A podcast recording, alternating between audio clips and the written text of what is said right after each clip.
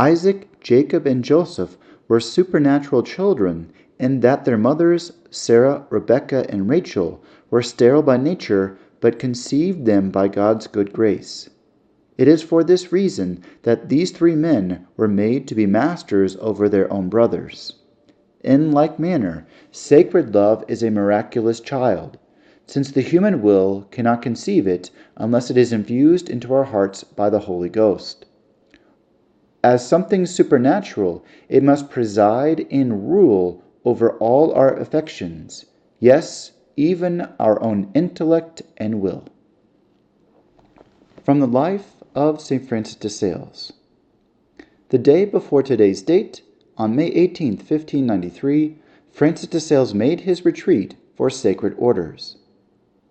Before he received his first order, he was tonsured, in which he said, "Ah, dear abbot, I have had to struggle for 2 days against temptations concerning my vocation.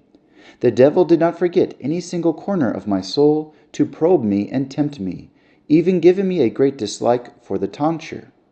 Samson's strength was in his hair, but I think in my case it was a source of weakness.